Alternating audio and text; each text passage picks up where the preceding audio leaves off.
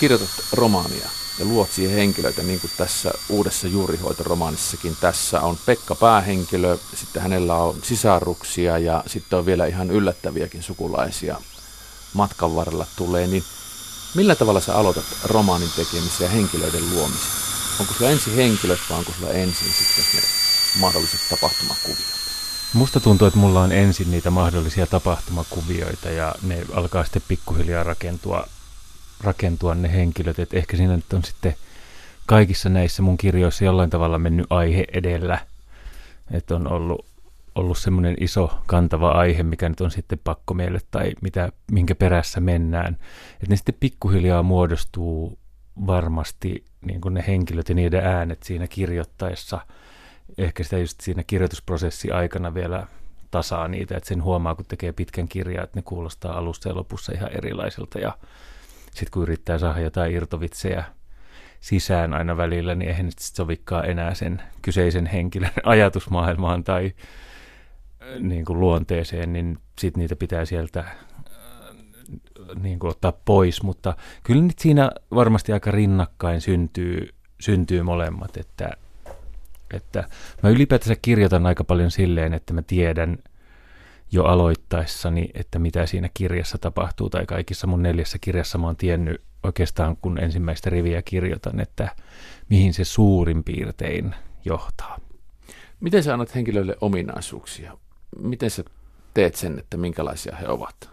No, Laitatko mul... sä heidät johonkin sellaiseen tilanteeseen, jossa luonne tulee esiin, vai kuinka sä sen alun perin ajattelet? No mulla, mulla ne nimenomaan on ehkä niiden tavallaan luonteiden ja pakkomielteiden ja muiden kautta ne henkilöt, jotain mä en osaa esimerkiksi kuvailla, kirjoittaa siis sellaista, ei sitä edes lukijat välttämättä huomaa. Mä tuossa kun tehtiin kansallisteatteri, ruvettiin tekemään näytelmää ja mä sanoin sitten puvusta ja lavastajalle, että kun oli ottanut pressikuvat niistä kirjan henkilöistä, että ne näytti ihan oikealta, että huomasitko, että siellä ei ole sanallakaan kuvailtu niiden ulkonäköä millään tavalla.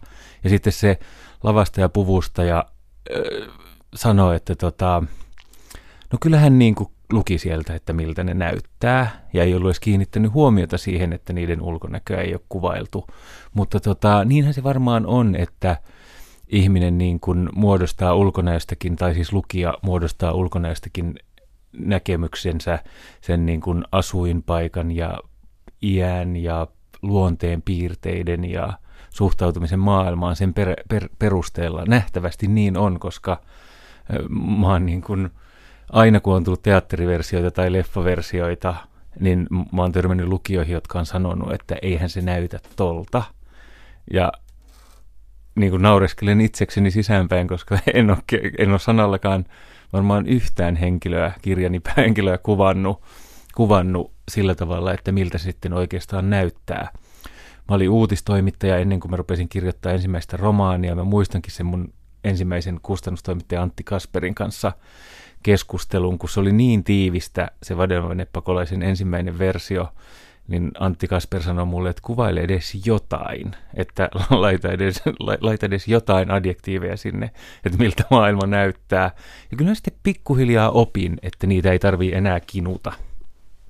Varma venepakolainen 2007, Maaninkavaara 2009, Metsäjätti 2011 ja nyt juuri hoito Otavalta 332 sivua. Niin kuin sä itse sanoit, sun luomas henkilöhahmot romaaneista on siirtynyt näyttämölle ja jopa elokuviin asti, niin miltä se tuntuu? Mitä sä ajattelet niistä henkilöistä, kun ne siellä seikkailee itsenäisenä ja joku muu ehkä määrää niiden tekemisistä, näyttelijät ja ohjaajat? Sehän on, se on aina suuri kunnia ja jotenkin, että toiset taiteilijat tarttuu, tarttuu niin kuin tekemään toista versiota omasta kirjasta. Mulla ei ollut ikinä oikeastaan yhdestäkään näytelmästä silleen, mä en ole yhdestäkään näytelmän sillasta tai leffasta poistunut silleen, että eihän se noin mennyt jollain tavalla mustasukkasena. Et m- oma näkemys on se, että mulla on vähän velvollisuuskin tavallaan luottaa niihin ihmisiin, jotka sen toisen version tekee ja sitten pulinat pois, että en mene sinne harjoitusprosessiin nillittämään, vaikka olisin jostain eri mieltä.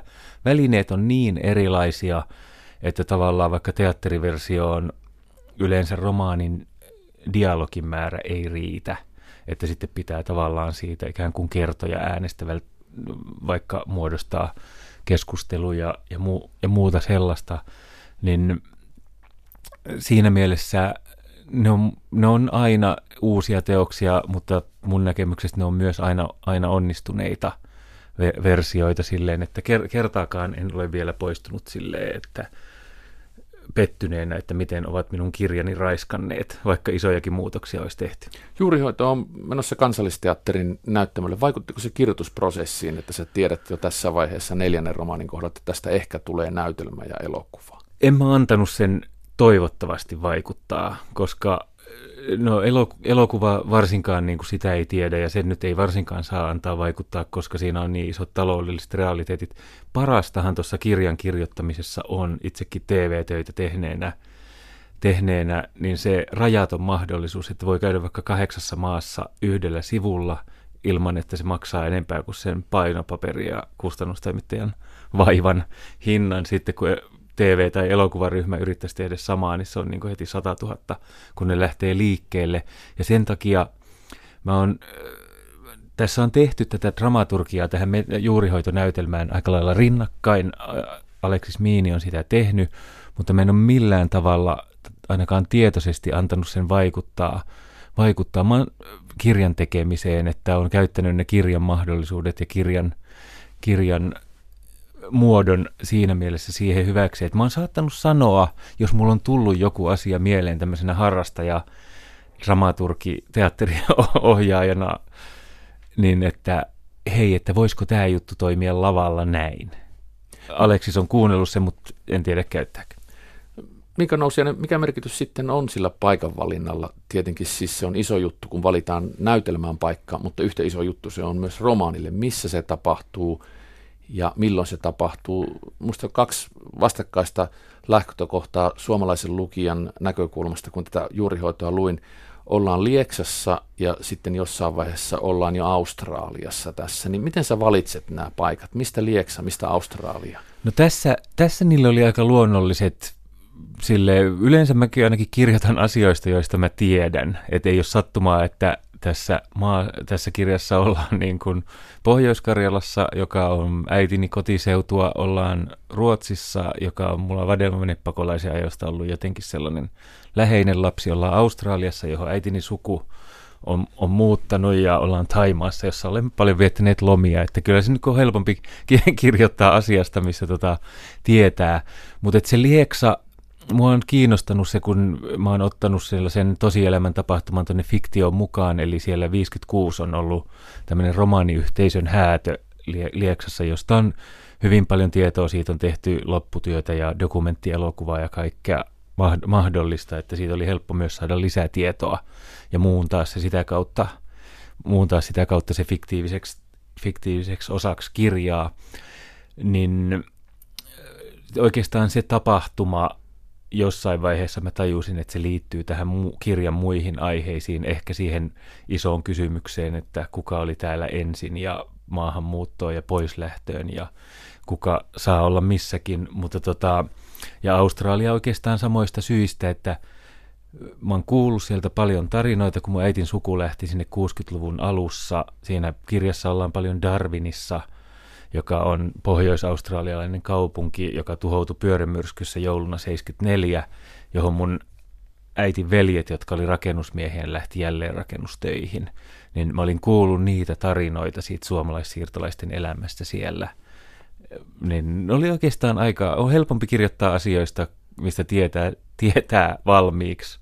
Ei ole siis, se ei poissuljettu, kaikesta voi ottaa selvää, mutta Sä sanoit tuosta, kuka oli täällä ensin ja menit noihin kirjan teemoihin. Kirjan teemoja muun muassa ainakin mulle lukijana mä löysin tällaisia kuin just tuo siirtolaisuus, sitten tietenkin isättömyys, kun tässä etsitään kadonnutta isää, suvaitsevaisuus, anteeksi anto, sisarsuhteet, ulkomaat, suomalaisuus, vastuu, pakeneminen.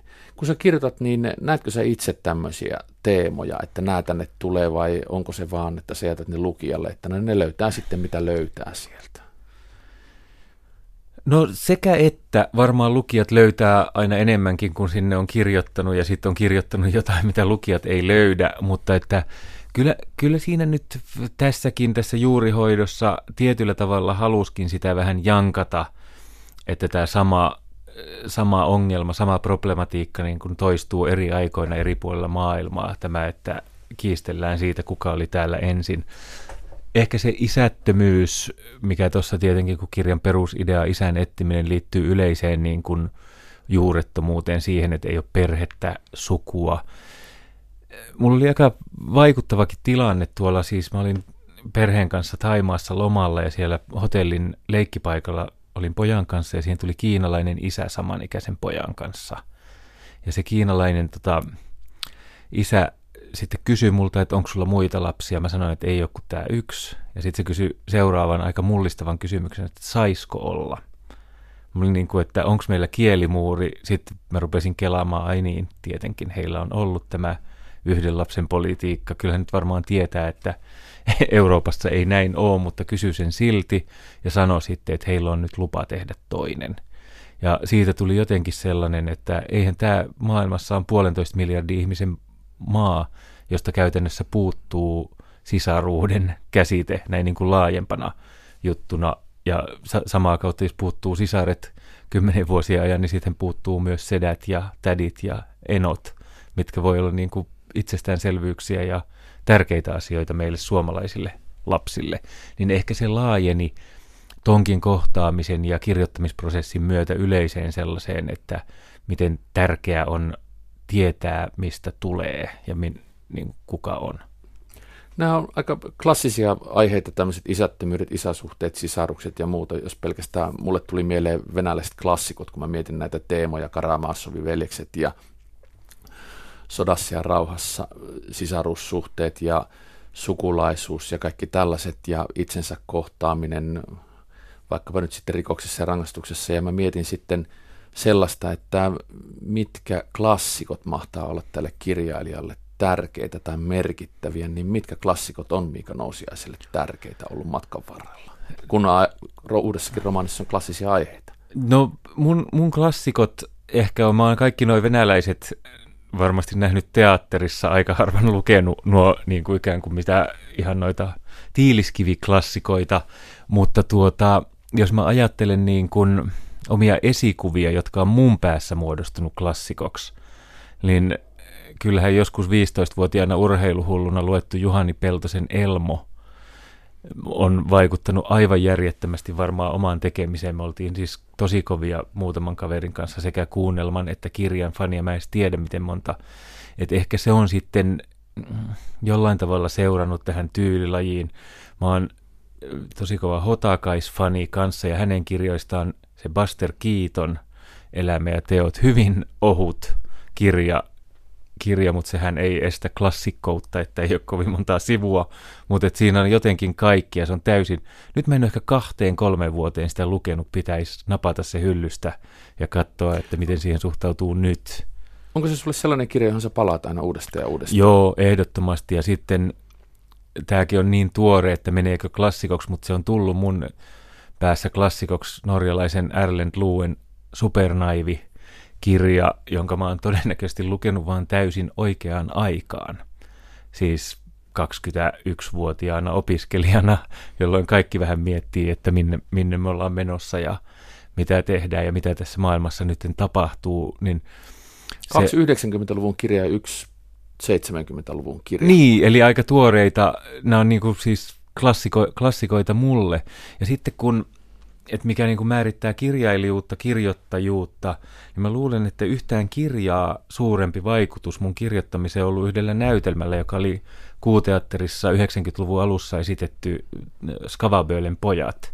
Että, Antti Raivion näytelmä Ant- ja ensin hyvin pellä näyttämöllä, Joo. hyvin hämärässä kaupunginosassa. Ja, Joo, sitten siirtyi Töölöön. Ja Mä... myös kertoi isättömyydestä, onnettomasta perheestä. Joo, ja, ja siinä niin kun, ehkä se mikä muuhun eniten siinä vaikuttanut, mä olin just muuttanut Helsinkiin, Helsinkiin tota, ja olin uudessa lukion tokalla uudessa koulussa. Mä sain oikeastaan kavereitakin, sillä mä kävin neljä kertaa katsomassa sen eri ihmisten kanssa, kanssa ja lähinnä siinä teki siis se vaikutuksen se, että se siis se hauskan ja traagisen yhdistäminen, että siinä saatettiin niin kuin siirtyä suoraan itkusta nauruun. Ja mä oon ehkä yrittänyt ainakin kahdessa viimeisessä kirjassa Metsäjätissä ja tässä juurihoidossa ehkä sitten niitä päitä löytää, että se vadelmanneppakolainen enemmän oli, pysyi siellä niin kuin jossain farsin ja semmoisen pakkomielle neuroosikirjan välillä, mutta että mulla on aina se Skavabölen pojat tuolla jossain takaraivossa mielessä, että hitto, että saman minuutin aikana voi itkeä ja nauraa. Että oma esikuva, omia esikuvia, kirjoittajaesikuvia on niin paljon kirjailijoiden, kirjojen ulkopuolelta. Samoin norjalainen TV-sarja, mikä meni Suomessa Ylellä nimellä Päin perhettä, joka oli semmoinen, että ensin puoli tuntia naurettiin ja sitten puoli tuntia itkettiin, niin se on vaikuttavaa. Se Skavabölen pojat oli myös mulle merkittävä näytelmä. Mä tajusin jotenkin, että voiko teatteri olla tällaista. Menin siihen sisään ja sen jälkeen, kun Helsingin Sörnäisissä se esitys oli loppu, niin kävelin Hakaniemeen. Siitä on noin kilometrin verran ja itkin koko matkan Hämeen tietä pitkin hyvin avoimesti ja vuolaasti. Varmasti sitä näytelmää, mutta myöskin sitä kosketuspintaa omia vanhoja asioita. Mutta se laukasi jonkun sellaisen mm, Joo. jutun ja se oli jotenkin niin todellinen siinä tragikomediassa. Kun sä sanoit tuossa, että sä menit katsomaan sitä näytelmää kun sä olit muuttanut Helsinkiin, vadelmaveneen pakolainen tuli, sä olit noin 34-vuotias, kun Joo. se ilmestyi 2007, olen osannut tämän laskea, kun Joo. olet 1973 syntynyt, nyt reilu 40 mies. Niin oliko sulla kirjallisia harrastuksia ennen tätä esikoisromaania? Kirjoititko sä pöytälaatikkoon? Ei mulla varsinaista pöytälaatikkoa, niin kun mä olin uutistoimittaja, joka on tietenkin kirjoittamista ja nyt jälkeenpäin on huomannut, että se oli aika lahja oppia se tiivi, kaikista tiivein laji, eli televisiouutiset, jossa niin kuin 25 sekunnissa pitää pahimmillaan joutua kertomaan Lähi-idän tilanne kokonaan, yrittää saada sinne olennainen, olennainen mukaan, niin kyllä se nyt on niin kuin opettanut ainakin sellaisia perusteita kirjoittamisesta, mutta ei mulla ei ole sellaisia ollut semmoisia runotyttö- tai runopoika ambitioita ja mä en ole varsinaisille kursseille, että mä oon ehkä sitten ajautunut sinne journalismin kautta sinne fiktioon. Mä ehkä jossain vaiheessa sitä mun noin kymmenen vuotta, vajaa kymmenen vuotta kestänyttä toimittajauraa huomasin, että, että onkohan me nyt väärässä paikassa, että mä oon jossain siellä toimituskokouksissa kokouksissa ja siellä harmitellaan, kun Ylellä oli tästä aiheesta skuuppi, Ai jaa, että to, tuoko oli skuuppi, että tuota, mä oon kyllä tiennyt ton pitkään, että kaverit korisvuorolla kertoo. niin kuin, että il, mä kävin yliopistolla sellaisella korisvuorolla, missä oli paljon tutkijoita, että ne on varmaan yrittänyt syöttää mulle jotain suurta uutista siellä pukuhuoneessa, ja mä oon ollut ehkä sitten liian tyhmä tai tietämätön, ja mu- muita sellaisia, että se ehkä, ehkä siinäkin huomasi sitten, että ihan hauska, jos pystyy laajentamaan sitä vähän fiktion puolelle. Missä Mut, vaiheessa sitten huomasit, että sä osaat olla kirjallisesti hauska?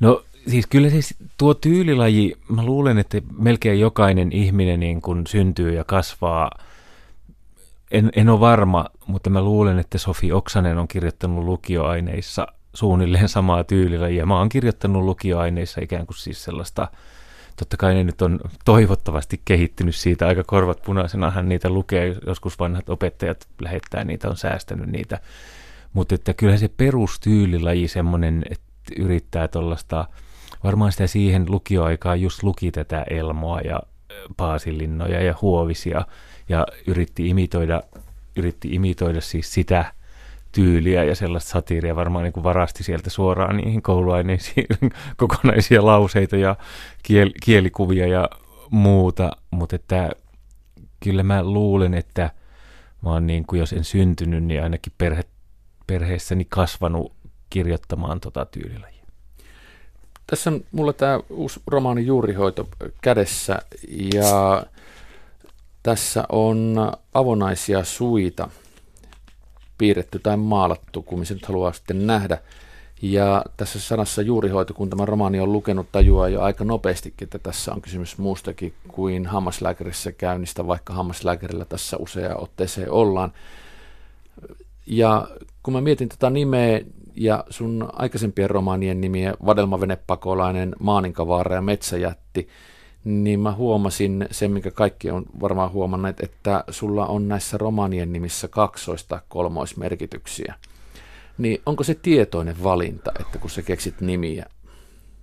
Nuo, nuo on lähtenyt vähän silleen ne on niin kuin loksahtanut. Vadelmainepakolaisissa se nimiprosessi oli kaikista pitkin. Sen, lopulta sen keksi mun kustannustoimittaja. Se kerran soitti vaan ja sanoi, että vadelmainepakolainen. Se on, se on aika hämmentävä, kun mä, mä oon niin kuin Suomen aktiivisimpia tuommoisten outojen yhdyssanaketjujen tekoharrastajia, mutta sitten silti, että mä, se oli se mun kustannustoimittaja, joka sen keksi, mutta keksi. Mut noissa se sitten tota, noissa muissa, se on aika nopeasti loksahtanut kohdalleen, että toisen kuuluu olla, että se metsäjätti, metsäjätti Maaninkavaara, senkin nyt voi varmaan aika monella tavalla, sehän on posiolainen kylä ja Karlo Maaninka löytyy siitä nimestä, joka oli sieltä kotosi ja ka- kaikenlaista. Ja sitten tässä juurihoidossa, mä en nyt muista ihan tarkkaan, että missä vaiheessa, mutta kyllä se on sieltä melkein sieltä kirjoittamisen alusta ollut. Ehkä siinä nyt on kirjoittanut kohtausta, jossa tehdään ihmisille juurihoita ja tajunnut, ei se nyt kovin suuri päättelyketju ole, hetkinen, että tämähän on sama asia, tämä isän etsiminen. Ei me, me ei siis kustantajan kanssa edes mietitty tuohon mitään muuta vaihtoehtoista nimeä, se tuntuu alusta asti niin oikealta. Mä muistan, kun mä ensimmäisen kerran törmäsin tuohon Maaninkavaaran nimeen, Mik, mikä, mitä ja sitten, että tietenkin tässähän on, niin kuin, mä en osannut lukea sitä kuin Karlo Maaningan kautta vain. Niin. Ja sitten kun pääsin selville, että mistä se kertoo, niin tajusin, että tässä on tällaisia riskejäkin olemassa. Ja mm. plus sitten tietenkin se vaaramaisema. Mika Nousianen, sä olet kirjoitat traagisista asioista ja sitten niitä luetaan hyvin usein hymyssä suin, niin kumpi on vaikeampaa, tragedia vai komedian tekeminen? No varmaan niiden yhdistäminen, että jollain tavalla pysyisi kohteliaana siinä tyylilajissa, ettei ne mene pitkäksi. Ja kyllä siinä kirjoitusprosessissa aina huomaa, huomaa tota, että milloin se tavallaan menee, että se ei ole enää tyylikästä. Varsinkin sen huomaa sitten kustannustoimittajat joskus, että kuulee, että tämä nyt menee vähän niin kuin Reinikaisen puolelle, että nämä on oikeita ihmisiä, joihin pitäisi samaistua. Se on mulla mennyt vähän silleen, että se Mikko Virtanen, se vadelmanepakolaisen päähenkilö, oli niin kuin sen verran hullu, pakkomielteinen, outo, että sille niin kuin oli lupa tehdä vähän rajumpiakin asioita – mutta nämä on enemmän muuttunut koko aika oikeiksi ihmiseksi, että niiltä ei saa vetää sille väärällä tavalla huumorin kautta mattoa alta, että sen pitäisi pysyä siinä tyylilajissa, millä se kirja on kirjoitettu. Sä olet sanonut sanan kustannustoimittaja monta kertaa, kun on puhuttu sun romanien kirjoittamisesta. Kustannustoimittaja editoi, tekee, antaa suuntaa ja katsoo sitä, mitä kirjailija ei näe kelläkin kirjailijalla on sitten omanlaisessa tarpeet ja lempikustannustoimittajat, jotka heille ovat parhaat mahdolliset. Montako kertaa sä kirjoitat esimerkiksi tämä juurihoidon uudestaan? Onko kustannustoimittaja sanonut, että ihan hyvä, mutta kirjoita vielä uudestaan? No tästä tuli vähän laskentatavasta riippuen, että kun niitä sitten hioo siellä välillä, mutta 4-5 sellaista kokonaista versiota. Eli ensimmäisen, jossa oli jo suurin osa palikoista kohti, mä kirjoitin, palautin jouluna – eli siis noin 8-9 kuukautta ennen ilmestymistä. Sitten sitä käytiin läpi, kommentoitiin sitten siinä niin kuin parin kolmen kuukauden välein ne toiset versiot. Var, varmaan se vaihtelee tosi paljon eri kirjoittajien välillä. M- mulla se ensimmäinen versio tuppaa olemaan jo sellainen, että siinä tota, on aika lailla, kun mä oon tiennyt jo aloittaessa, että mitä siinä tapahtuu, niin mä oon laittanut ne ikään kuin alusta loppuun sen tarinan, tarinan siihen. Ja sitten se, mikä jollekin on tärkeämpää, kun mä sanoin, että mä nyt niin hirveästi kuvaile, että sitten mä rupean niin kuin ikään kuin niitä paikkoja ja niitä tapahtumapaikkoja ja nivomaan yhteen sitä juonta ja mitenkä se tästä pääsee tähän tilanteeseen ja ikään kuin sitä ju- juonta laittamaan yhteen. Ja näähän nyt on aika lailla sitten kuitenkin juonivetosia, että kyllä näissä nyt on alku, keskikohta ja loppu, että se on tärkeätäkin saada ne palikat kohdalle. Sä olet uutisten lisäksi tehnyt myös käsikirjoitustyötä muun muassa Putous-sarjaa pääkäsikirjoittajana ja sitten vähemmissäkin määrin. Oppiiko putouksen tekemisestä romaanin kirjoittamista vai onko niin, että romaanien kirjoittaminen auttaa sketseissä? Varmaan kaikki auttaa kaikkea, että mua on välillä naurattanutkin, että mä oon tehnyt sitä lyhintä, eli sitä televisio-uutissähkettä ja sitä pisintä, eli romaania ja sitten siltä väliltä, että noi sketsit – Mä oon kasvanut sketsien seurassa ja ni, niitä katsellen, että siis se on ollut yksi sellainen niin kuin unelma, se on mahtava, että tuon porukan kanssa pääsi tekemään sitten tuollaista lauantai-illan, lauantai-illan viihdeohjelmaa. Mutta että kyllä niistä varmaan kaikesta oppii kaikkea pikkuhiljaa. Se on tietenkin oma lajinsa niin pyörittää niitä näyttelyitä. Siinä on niin paljon reunaehtoja, että, että tähän saadaan niin monta näyttelijää tähän onkin käytettävissä vain kaksi tai kolme, kun ne muut on siellä vaihtamassa vaatteita sketsihahmokisaa varten. Että siinä livessä on aina sellaisia reunaehtojakin, mutta että jotenkin itsestä tuntuu, että kyllä kaikki kirjoittaminen tukee kaikkea. Et sehän on mahtavinta, jos sinne sket, kun just puhuttu Skavabölin pojista ja tästä, että hauskan ja traagisen yhdistämisestä, niin parastahan se on, jos jossain niin kuin putouksen kaltaisessa sketsiohjelmassa saa on niitä nyt siellä ainakin kaksi-kolme kertaa ollut sellaisia niin kuin liikutuksen hetkiä, että ihmiset on jo niin syvällä niissä niin kuin siis sinällään täysin päättömissä hahmoissa, että sitten kun niille tapahtuu jotain traagista, niin tuota, ihmiset oikeasti liikuttuu, mikä on hämmentävää, mutta tietyllä tavalla myös helpottavaa. Minkä sketsiohjelmien parissa sä olet kasvanut sitten?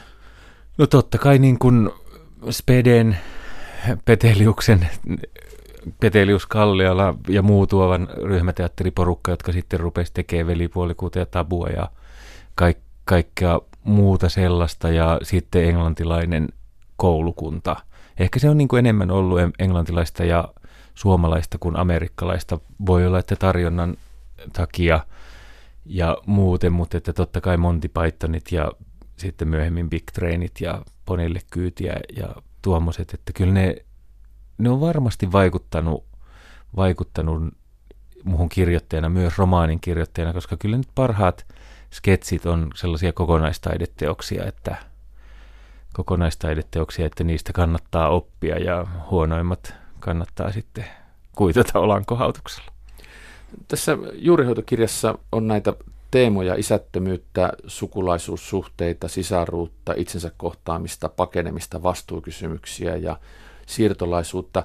Mä mietin lukiessa ja sitten kun mä tiesin, että sä tulet kirjakerhon vieraaksi sellaista, että kuka on pohjimmiltaan vastuussa romaanihenkilöiden tekemisistä, kun täällä on aika monta aika vastuutonta henkilöä tässä romaanissa – kirjailija vai nämä henkilöt itse? Mitä sanoo kirjailija? Vai lukija? Se on niin kolmas vaihtoehto. Mä oon just silleen, silleen sitä aina, aina pyöritellyt. Totta kai ne nyt on omia luomuksia ja itse, itse niistä tota, siinä mielessä on pakko vastata, mutta sen on myös huomannut, että aika pieni valta sitä kirjailijalla on mihinkään mitä kirjoittaa, että lukijat sen lopulta päättää. Se on huomaa kirjamessuilla, kun tulee kaksi peräkkäistä lukijaa kiittämään täysin päinvastaisesta asiasta. Että siis sille, että kiva kun kirjoitit näin tästä syystä ja seuraava sanoo niin siitä henkilöstä päinvastasta, niin kyllä siinä on aika nöyräksi tullut silleen, että kyllä tässä nyt kirjo, kirjailija on aika pieni osa sitä kirjan, kirjan tekoprosessia, että selvästi se syntyy vasta siellä lukijan päässä ja he sitten päättävät päättävät, että mitä siinä on tapahtunut. Ja se oikeastaan, se on sekä hauskaa, että sitten välillä vähän hämmentävää, että mä olin vaikka mun nuoruuden tai lapsuuden kotipaikalla Säynätsalossa, sain semmoisen tunnustuspalkinnon vuoden säynätsalolaisena, ja siellä sitten järjestäjä luki mun metsäjättikirjaa faktakirjana siellä lavalla, että hän sanoi, että palkittava henkilö kertoo lapsuudestaan Säynätsalossa näin. ja tuota, no siitähän pitää olla ylpeä, että se on niin kuin kuulostanut siltä, mutta tietenkin sekin kirja oli yhdistelmä viittä, sen kirjan niin kuin siis tavallaan esikuvana oli varmaan 5-6 eri metsäteollisuuspaikkakuntaa, jota on vedetty fiktion suuntaan, mutta että tuota, jos sitä joku haluaa lukea faktana, niin antaa mennä vaan. Mutta tosiasia on siis se, että juurihoidon vastuuttomien henkilöiden ja varsinkaan isän tekemisistä ei vastaa kirjailija Miika Nousi. No ei, siis mulla oli siihen semmoinen esikuva, esikuva yksi sukulaismies, joka on ollut vähän tämmöinen, tämä ei ole siis lähellekään hänen tarinansa, mutta että sain sen idean siitä, perusidean, että tavallaan silloin varsinkin 50-60-luvulla, että ihminen on voinut kadota jälkiä jättämättä, niitä perheitä on voinut jäädä matkan varrelle – kyllä nyt tänä päivänä vähintään Facebookista sitten kaikki, kaikki löytyy, jos siellä, siellä on. Ja tämä aika, internet-aika on varmaan mahdollistanut sen, että pitkäänkin kateissa olleet ihmiset on voinut löytää toisia, varsinkin jos on pitänyt sukunimensä. Kyllähän viimeistään Yhdysvaltain tiedustelupalvelu pitää huolen siitä, että Joo, ihminen kyllä, löytyy, vaikka kyllä. olisi siis kysymys Joo, ei siitä, täällä- että elätätkö lapsesi vai et. Niin, kyllä. Sä sanoit, että sä tiedät aina, mihin romaani loppuu ja suurin piirtein mitä siinä tapahtuu. Mietitkö sä koskaan sellaisia, että mitä sun romaanihenkilölle tapahtuu sen jälkeen, kun se viimeinen sivu on luettu ja suljettu? Esimerkiksi tälle päähenkilö Pekalle, yhtään se enempää juurihoidon juonta paljastamatta. Niin, joskushan sitä houkuttelee, tiedä onko se kakkososa oikea sana vai se, mi- mikä se sitten on, että joskus sitä houkuttelee, mutta että mulla noin loput on ollut siinä mielessä suljettu, kaikissa kirjoissa sellaisia suljettuja ja vähän imeliä ja vähän Hollywood-maisia, että niissä siis jotenkin se tarina päättyy ja eikä siihen ole ollut sitten syytä palata.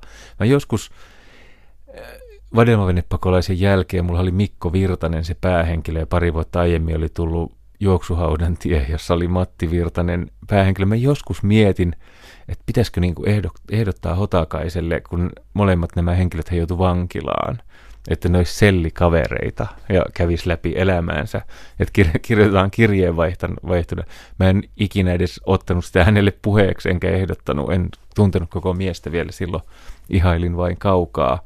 Mutta se on niin kuin sellainen, minkä mä muistan, että on ollut mielessä kakkososa. Et et voi olla, että niitä tehdään kirjassa vähän liian vähänkin, että luk, niin kuin dekkareiden ulkopuolella, että lukijat varmaan haluaisi nähdä, ja ei se mun mielestä olisi mitään ikään kuin sellaista kaupallisuuden alttarille alistumista, vaan lukijoiden palvelua.